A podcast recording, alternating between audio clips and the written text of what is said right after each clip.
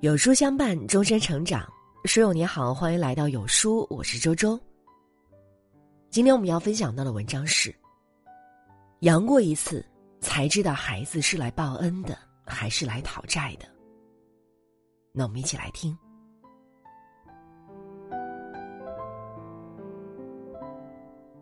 最近，身边有不少人都阳了，我恰好在网上看到了两张相关的照片。对比之下，不禁让人感慨万千。第一张照片来自一段监控视频。江苏无锡，一位妈妈感染了新冠。虽然在发烧、身体不适，但妈妈依旧强撑着给三个孩子做好了饭。直到三个孩子吃饭时，妈妈才终于支撑不住晕了过去。可没想到，令人心寒的一幕发生了。三个孩子听到动静后，仅仅回头看了一眼，就又将视线转向了饭菜。其中一个女孩给最小的孩子盛完菜，才终于起身，走上前查看妈妈的情况，但也只是站在边上默默看着，既没有呼喊，也没有上前搀扶。而另一个女孩就像什么都没有发生似的，继续淡定的夹菜吃饭。视频一出。不少网友纷纷指责这几个孩子太冷漠、太无情了。第二张照片则来自于一位老师的朋友圈。杭州一所小学的班主任刷朋友圈的时候发现，疫情之下，不少孩子都成了家里的顶梁柱。比如说班里的朱同学，在大人眼中，他一直是个性格无厘头的孩子，可没想到，爸爸妈妈确诊为阳性后。朱同学一大早就起来，主动给爸妈煮粥倒水，送到他们床前。下午的时候，还会给爸妈削水果，叮嘱他们多吃点补充营养。得知外公外婆很担心后，朱同学为了让老人宽心，还撒了一个善意的谎言，说爸妈已经康复。对此，朱妈妈表示：“以前觉得孩子不懂事、调皮粗心，没想到关键时刻还挺靠谱。”爸妈前几天怎么照顾他的，他都记在心里，会反过来照顾我们。同样是孩子，有的孩子一直理所当然的享受着父母的照顾，却对父母的病痛无动于衷；而有的孩子，看似大大咧咧，却能在父母需要他时无微不至的照顾。两相对比，揭露了一个扎心的真相：养好了，孩子就是来报恩的。养废了，孩子就是来讨债的。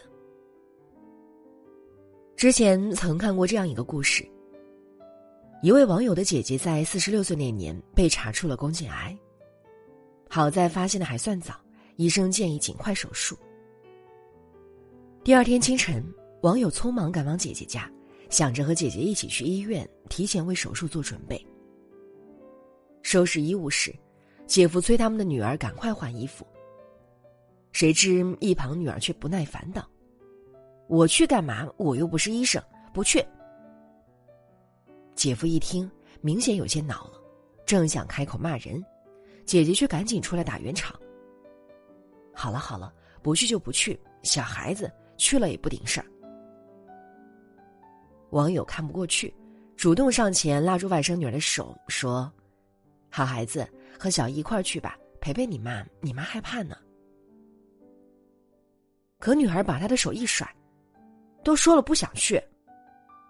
随后便又低下头玩手机。过了一会儿，问道：“妈，你们都去医院了，那谁来给我煮中饭呀？”网友听到这话，顿时气不打一处来。现在的孩子，从小好吃好喝供着，好言好语教着，可怎么到了最后，就养出了这么个不懂事的孩子呢？其实。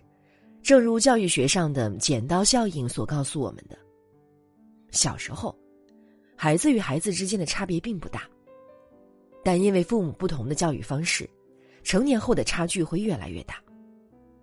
最终，那些父母在孩子身上种下的因，都会得到对应的果。还记得动画片《巨婴》吗？一个成年的儿子和年迈的父母生活在一起。爸爸负责赚钱养家，妈妈则负责照顾儿子的饮食起居，为他穿衣、喂饭、剃胡子。后来，爸爸意外去世了，儿子却依旧我行我素，整天窝在家里打游戏。一天，儿子看上了一款昂贵的 VR 眼镜，说什么都要买。这一刻，再也拿不出钱的妈妈回想起了很多过去的事。一直以来，无论儿子要什么，自己都会尽力满足他。一把水枪，一个工具箱，一辆玩具车，一块手表。可如今，当自己再也无法满足儿子时，儿子却对他心生怨恨。没办法，妈妈只得长叹一声，亲手挖出自己的肾脏，让儿子拿去换钱。而妈妈也因失血过多去世了。很多时候，我们的孩子本来是报恩的，但因为父母把全部的爱都给了孩子，自己默默承担这一切。活得伟大又卑微，孩子便渐渐习惯了索取，忘记了感恩，最终被父母一手打造成了自私冷漠的样子。前盘锦市教育局局长魏书生在演讲中曾说过这样一段话：一个孩子从小一点都不知道心疼你，他怎么可能心疼更多的人？没有血缘关系的人，他更不知道心疼了。最后，你的孩子一辈子都不会有幸福感，因为人的幸福感更多的是在心疼别人、关心别人、为别人做事中产生的。被关着的孩子心里只装着自己，这是人活着最大的悲哀。事实上，教育的终极目的从来都不是培养出一座孤岛。想起曾经看过一则让人脊背发凉的新闻。男子小杨是家中的独子，也是父母的心头肉。然而，三十二岁的他为了快速生财，在给父母买了多份保险后，将提前准备好的亚硝酸盐拌到牛肉中，吃饭时夹到父母碗里。可谁知，心疼儿子的父母却不舍得吃，又夹给了小杨。小杨一计不成，又生一计，把亚硝酸盐再次掺进了水中。随后，小杨眼睁睁看着双亲喝下了毒水，在自己面前痛苦挣扎，他却不慌不忙，伪造出父母煤气中毒的假象，淡定的报了警。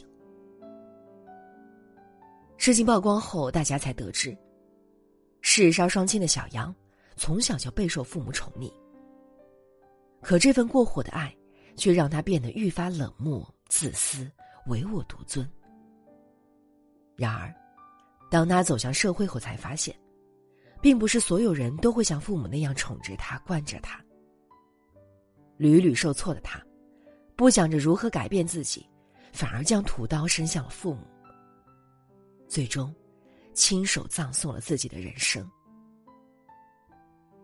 养孩子这件事，过程错了，结果一定错。一个心里只装着自己的孩子。喝着父母的血，啃着父母的肉，不懂得为亲情回馈一丝一毫。这样的孩子，长大后，也不过是一个精致的利己主义者，不懂得为别人着想，甚至为了自己的利益可以牺牲掉周遭的一切。他怎么可能获得幸福？又怎么可能走向更广阔的天地？前段时间在网上看到这样一则视频。广东东莞，有一对忙碌的父母，每天早出晚归。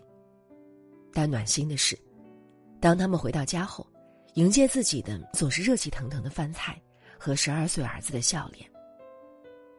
妈妈告诉记者：“儿子从一年级开始学习做饭，如今已经是名副其实的大厨了。”看到这样的画面。说不羡慕肯定是假的。多少父母每天回家后，摆在面前的永远是各种鸡飞狗跳。洗菜、做饭、洗碗、家务、辅导作业，样样都要自己动手。孩子不仅不会帮忙，反而经常挑三拣四。是什么造成了这样的差距？其实，孩子是报恩的还是讨债的，关键不在孩子，而在于父母的教养方式。其中最关键的一点就是，再爱孩子，也别让他的家庭地位超过父母，处处享受特殊待遇。听过一位朋友讲述，小时候，自己不想做妈妈布置的家务，便偷偷把活儿丢给疼爱自己的爷爷奶奶。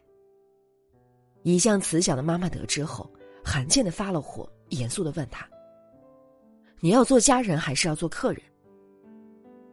朋友吓坏了，赶忙含着眼泪说：“要做家人。”妈妈便说：“家人就是要互相体谅、互相帮助，而不是光你自己吃好的、用好的，别人跟在你屁股后面伺候你。”从那以后，朋友才意识到，任何人的付出都不是理所应当的，需要心怀感恩。心理学家李玫瑾教授也曾分享过一个故事。有一年春节，李玫瑾带女儿回老家过年。看电视时，自己拿了一个橘子剥，女儿就站在一边等着吃。李玫瑾剥下一半，让女儿拿给爷爷吃。见女儿有点不情愿，李玫瑾便说：“你要不给爷爷吃，我后面剥的就不给你。”女儿想了想，还是递给了爷爷。爷爷也很高兴，夸了他一通。当李玫瑾让女儿把第二版给奶奶送过去时，女儿痛痛快快的就去了。接下来，第三版给姑姑，第四版给爸爸。直到在场所有人都吃了，李玫瑾才递给女儿一半。没想到，这次女儿却没有吃，反而放到了李玫瑾的嘴里。真正爱孩子。小时候就不要对他太好，而是要给他制造付出的机会，让他知道眼里不能只有自己，还有疼爱自己的长辈需要自己关心敬重。作家毕淑敏说：“天下的父母，如果你爱孩子，一定让他从力所能及的时候开始爱你和周围的人。这绝非成人的自私，而是为孩子一世着想的远见。”不要抱怨孩子天生无爱，爱与被爱是铁杵成针、百年树人的本领。就像走路一样，需反复练习才会举步如飞。对于父母来说，培养一个独立、善良、心疼父母的孩子，才是一生最大的福气。终有一日你会发现，一个家需要的，不是门门功课考第一的优等生。而是一个懂得关心你、体贴你，能够为你盛碗饭、捏捏肩的好孩子。而后者，才是父母晚年幸福的依靠和一生值得追求的目标。如果你也有一个眼里、心里都是你的孩子，请好好抱抱他吧，他就是来找你报恩的。